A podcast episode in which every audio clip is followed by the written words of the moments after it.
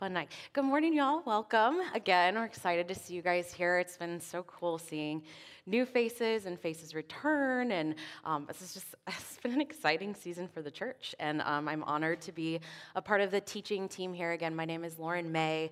Um, I get to come up here and teach every now and then, um, and just share what God has been doing.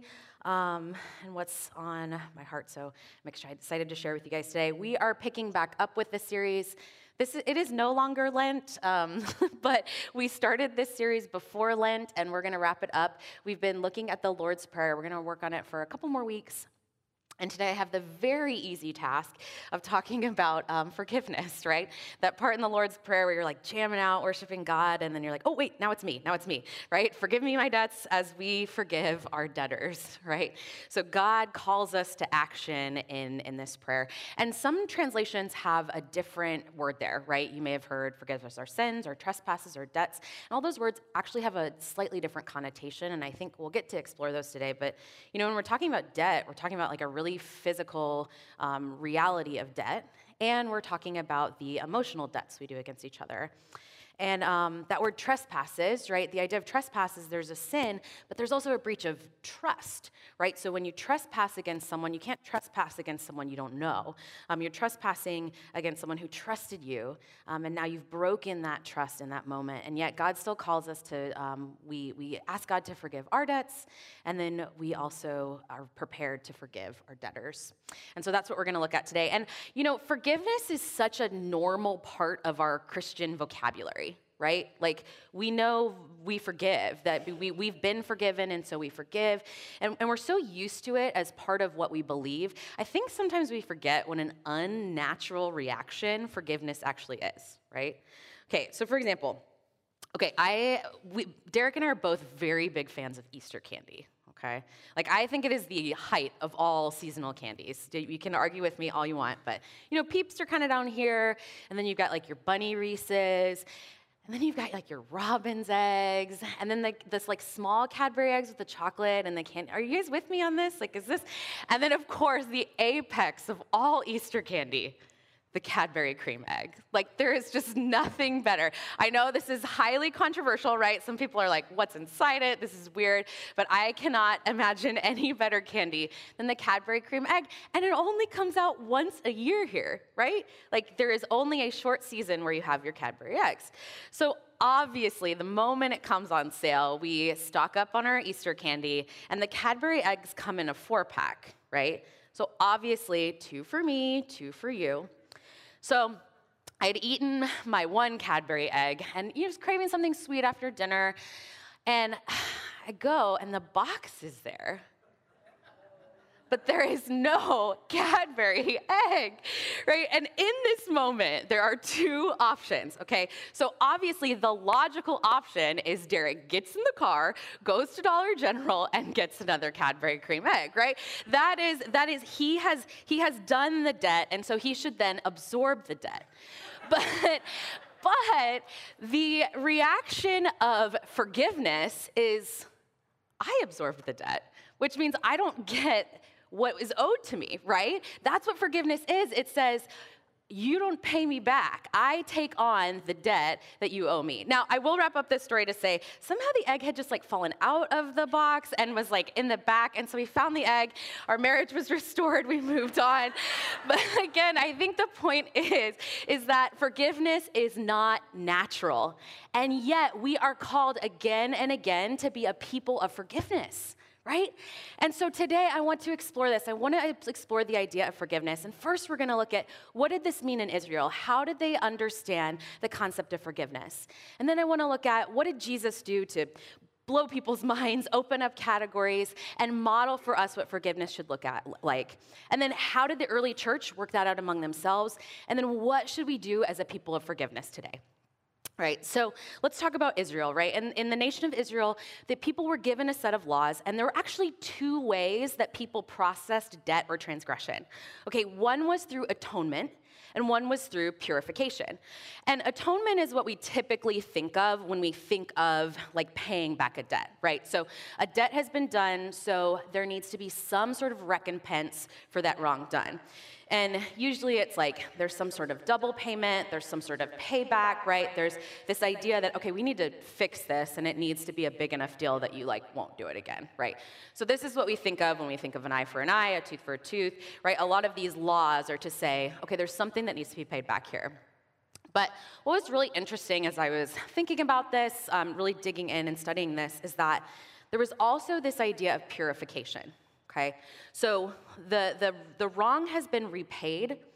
But because the wrong has been done, there is this relational vandalism that has occurred that shatters the safety that we felt with each other before the wrong was done, right? And, and I think we feel this, right? Even if, if it's fixed, like there's still this sense that I just don't trust you anymore, right? And, and that, that sense, that um, it, it does something to the air, to the land, is almost what the Israelites believed. And so once a year, what the priests would do is say, We're going to cleanse the land of this relational vandalism so that we're going to clear the space so that full reconciliation can come, right? Because I think what we realize is that forgiveness and reconciliation are slightly different things, right? Forgiveness says, I'm going to release you of this debt, but re- reconciliation says, I feel safe with you again. I feel like I can trust you again. I feel like we're ready to move on from this and rebuild what we had before. But I think what's fascinating is that if we look at the relationship between God and his people, they didn't often reconcile themselves to God, right? It's full of examples of this one sided forgiveness where God says, you know what, I got this. Like, I got this debt. Like, I'm going to absorb this debt. But then the people fail to accept that purification and continue, continue to vandalize and, and oppress the, the world around them. Um, I think it's interesting, like, the more you become a student of the Old Testament, I think we realize that the things that make God angry aren't the things that we stereotypically think they are, right? It's a really common misconception outside and even inside the church that God's anger has to do with, like, bad choices of personal morality, right? Like God's watching out. We, we recently got hit by lightning. So there's a, like, it's very dramatic, right? This moment of like, God is waiting, like, ah, like everything's gonna fall apart if we don't, um, if we don't do what God wants us to do. And uh, we think of that like lightning bolt God, right? But if we really read the Old Testament, I think what we'll see is that most of God's wrath is pointed at um, transgressions that harm those that don't have a way to defend themselves, right? Uh, and this is like when you start reading the Old Testament, you see that God is deeply concerned, not just about the choices that we make about ourselves, but the way we treat others, and again, particularly those who, uh, who don't have a way out when they're treated poorly. Um, we're going to look in Isaiah um, and I love, so uh, right away in Isaiah, Isaiah is a book that's full of God's desire for justice, the desire to be reconciled, for, reconciled with his people and his people to be a people of, of, of justice. And this passage, this section in the Bible, you know, like they have little headers that kind of break up the passage. And obviously, those weren't in the original text, but it kind of gives us a gist. This one is called God Has Had Enough, right? So we know that God is over it right here. And here's what he says He says, What makes you think I want all your sacrifices, says the Lord? I am sick of your burnt offerings of rams and the fat of fattened cattle. I get no pleasure from the blood of bulls and lambs and goats. When you come to worship me, who asked you to parade through my courts with all your ceremony? Stop bringing me your meaningless gifts. The incense of your offerings disgusts me. Whoa, whoa, like God, this is how we're supposed to make right, right? We're, we're supposed to do these sacrifices and, and we're supposed to worship you so that you'll be pleased. But God says, I want something in your heart right now. And so he continues in verse 15. He says, When you lift up your hands in prayer, I will not look. Though you offer many prayers, I will not listen. And this is why, for your hands are covered with the blood of innocent victims. Wash yourselves and be clean. Get your sins out of my sight. Give up your evil ways he says, Learn to do good, seek justice, help the oppressed, defend the cause of orphans, fight for the rights of widows. And you cannot read the Bible, you cannot read the Old Testament without hearing this again and again the cry of God's heart. He says, The posture of your heart matters when we come for forgiveness. when we come to atone, when we come to purify the land, it matters how we care for others and where your heart is at.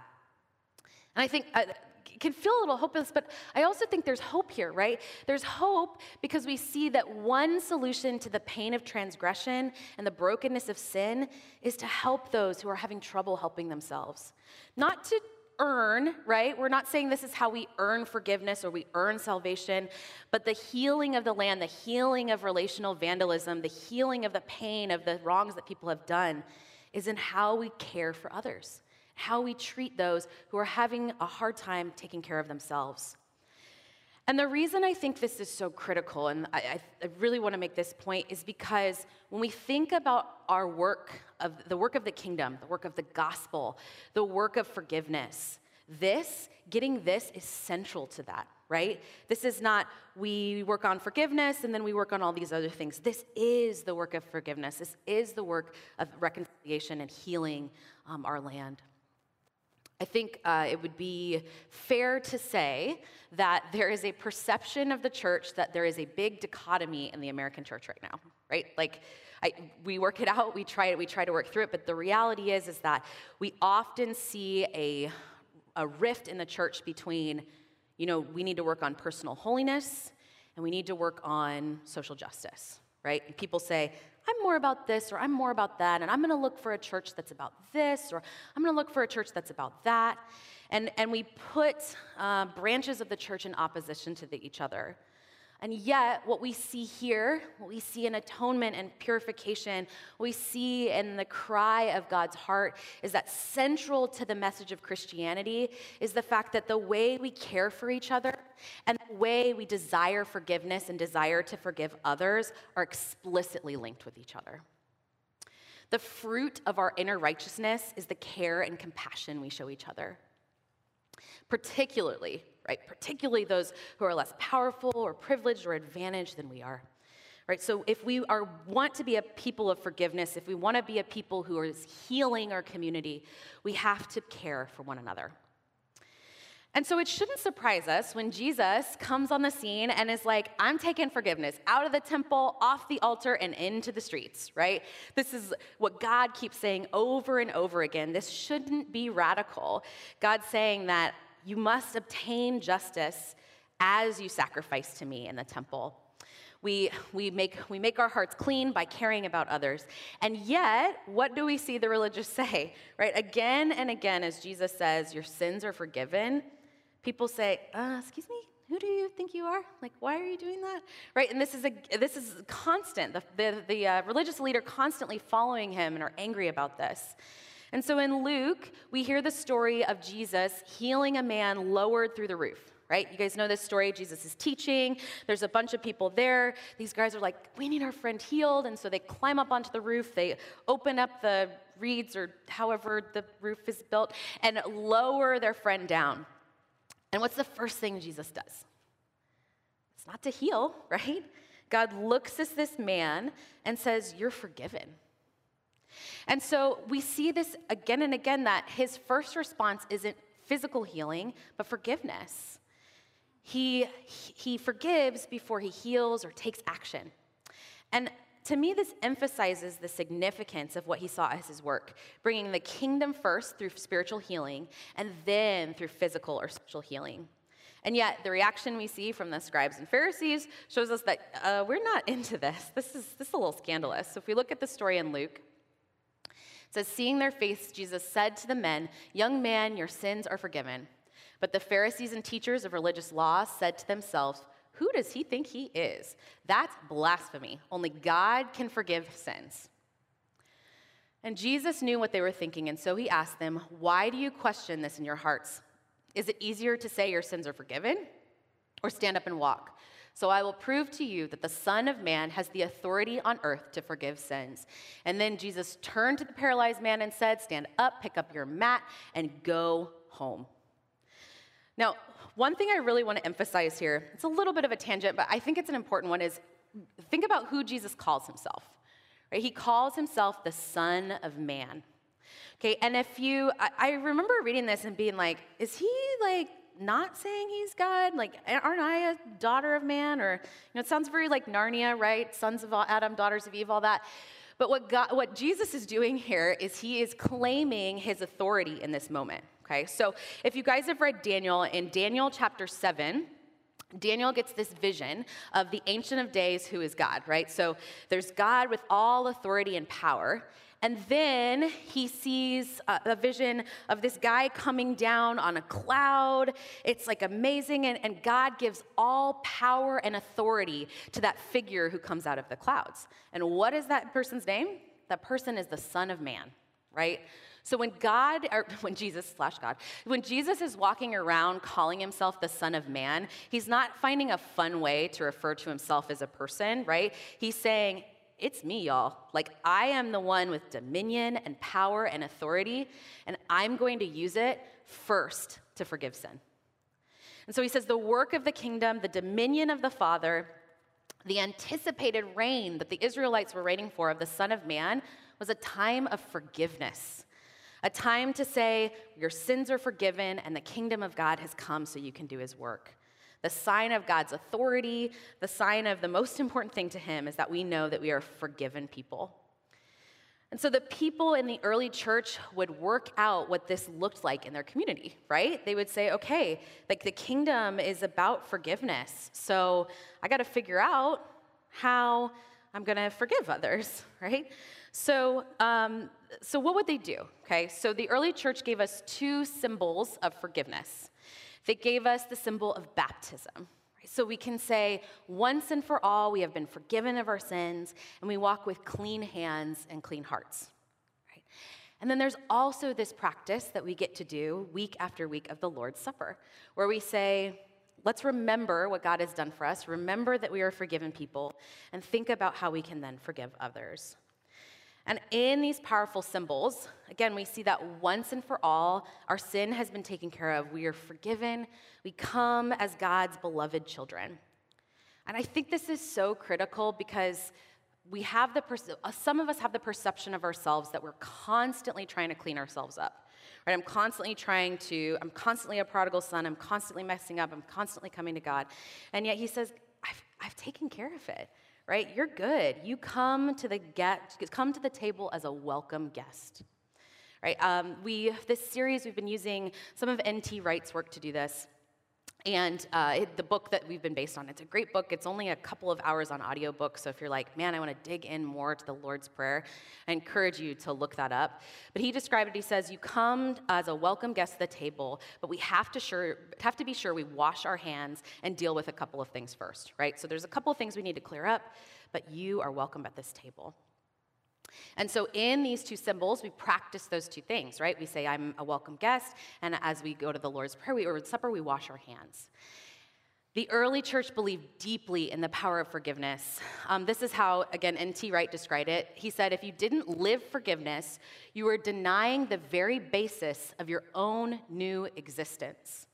So, since the work of the kingdom was the work of forgiveness, if we weren't a forgiving people, if I weren't accepting the forgiveness that I've been given and extending that to others, then the kingdom is not here, right? I mean, this is, this is what Jesus spent all his time doing was forgiving sins. And this looked incredibly practical for the early church. You know, we read about they had no debts among each other. And I don't think they were necessarily setting up like a new, I don't know, but what they were doing was they were saying, we don't, we believe in forgiveness, so we don't we're not indebted to one another. And that was a practical reality for them. I think what is so powerful about the Lord's Prayer is that our prayer and our actions are explicitly connected, right? God says, as we receive forgiveness, we extend forgiveness. And so there's an opportunity there for our prayer to take feet, to go into the world and, and, and do something. And so when we claim that blessing, it means we're called to also live by that blessing. Again, not to earn forgiveness, but to dwell in the reality of it. To say, this is what I believe about the kingdom, and so this is who I am. But what are we supposed to do about this? Because that's hard, right? Like, forgiveness is not easy. I mean, some things, okay, we move on, it's okay, but y'all, there are debts that people have against us that hurt and continue to hurt. And to say you're forgiven, it's hard. You know, a few weeks ago, uh, our, our pastor Alan um, from Lubbock came and he reminded us of the story of the generous ruler, right, in Matthew chapter 18. And we're not, I'm not going to go through the whole story, but we remember in that story, the, the man owed an absurd amount of money, right? If we read that, we'd be like, okay, this is the GDP of a, of a wealthy nation. There's no way that this could ever be forgiven. And what does the ruler say? Says, You're forgiven. It's done. The debt is repaid. And then he goes out to a guy who owes him a couple hundred bucks, a couple days worth of wages, and he refuses to forgive it. Right? And we should look at that story and we should be appalled. Like, dude, this, it's okay. You can, he can get you the couple hundred bucks. There was no way you were ever going to be able to repay what you were supposed to repay the king. And then, of course, we're called to then examine our own hearts and say, what about this exists in my heart, right? What day's wages am I holding out against someone? And I would say right now, maybe like that's it for you. Like the message is, you know what? I need to I need to move on. Like this is this is this is eating me up inside. I'm holding out this debt against someone and maybe all that person owes you is a day's wages. So maybe it's I need to forgive, I need to stop talking about them, I need to, to just move on. But in this moment, I think when we realize that there are things that have been done that truly, truly hurt us, we face a dilemma, right? Because we realize, you know, I'm so glad that God has forgiven me, but I'm really frustrated that He's allowing this other debt to go totally unpaid. Or that, that He paid it, because it's not deserved, right? Um, and that's hard. I, I, think to say that it's easy and that it can just happen right away, God does that. Like, that's the power that He has, but I, I think we have to affirm that it's not always that simple for us. And so I think it's important before we prepare our hearts to say, I'm, I'm going to let this go, is that we define what forgiveness isn't, okay? Um, I think what we've seen in current history, or the current church, there's documentary on documentary, there's article after article of churches' abuses of power, um, ignoring or silencing Christ for help, coping with years of mistreatment that people are no longer want to be a part of the church because they've been told that what's happening is something they should just move on and that they should just forgive. And this was something that I struggled with as I was like, man, I know that there are debts that are easy to say, or well, not easy, but easier to say, I'm going to move on from, but there are some that just feel insurmountable. And I use the work um, of a biblical scholar named Dr. Tim Mackie. He does a lot of uh, work with the Bible Project, it's basically his thing, but he distills stuff down really easily. But one of the things that I've learned listening to his work is that it's so important to become a good student of the Bible. Um, if we take ourselves seriously as Christians, we, we have got to study God's word. And what I think is so. Um, exciting is that often what we see is that God has the answer to some of our questions literally on the same page. And things that seem contrary to each other, like moving on from a serious debt or, or, getting out of a situation where there's a serious debt, can go along with forgiveness, are actually complementary to one another. So, one of the things that you notice, and if, if you pulled up that Matthew 18 in your Bible, um, verses 21 through 35 are that amazing story of forgiveness, right? But immediately before that, so verses 15 through 20, are the verses about the biblical process for cutting off a relationship due to that continued transgression against another believer. So I just think it's amazing that radical forgiveness is also partnered with sometimes it's okay to make sure you're safe, right? And um, it starts with, so the, the, this process, and some of you guys are more familiar with it, but what's great about this process is it starts with going to that brother, right, and saying, go, your, go show him that fault in private, or her. Um, you know, Greek is gender neutral, so it can go both ways. But it says, if he listens to you, you have gained your brother, right? So you tell the person, hey, this hurt, like, I'm really upset you took my Cadbury egg, right? Um, usually it's a little more serious than that. But you, you, you confront your, your brother or sister with the sin that's happened. And then it doesn't say keep going to them, keep telling them, you know, keep moving on. It says, no, get one or two people and go talk to them again, right? If this continues, if there's not a moment of, I'm sorry, this has got to change, I'm gonna stop, this is gonna, then, then you say, let's go get a couple people. And it says, because on the testimony of two or three witnesses, every matter may be confirmed, right? So we use our community to help us. And then if there's reconciliation, awesome. Like God has worked, God has moved. And yet, if it doesn't change, then it says it's time to go to seek the aid of the church. It's time to get your church community to help take care of you, right? And then if the person refuses, that relationship is, is broken. It is okay to say that, okay, this, this is enough. Enough is enough. And I think what's so cool, this is a verse that so often we use in other ways, but right here, this, that passage concludes with a verse for where two or three have gathered together in my name, I am there in your midst. And so, what the conclusion we get to draw here is that you never have to be alone in a room with a person again and yet still forgive them as a follower of Christ. God says we should be a community that takes care of each other, that makes sure people are safe. And we can do the power, we can do the work of forgiveness. You know, the greater work of reconciliation, that's something that takes two people, right? We've, we've said before that forgiveness and reconciliation work differently in our lives. Because reconciliation means someone is ready to move on, someone is ready to change. And yet, our Father loves us enough to want to, want to offer freedom and safety through the power of a community who takes care of its people and to radically change hearts through the work of forgiveness.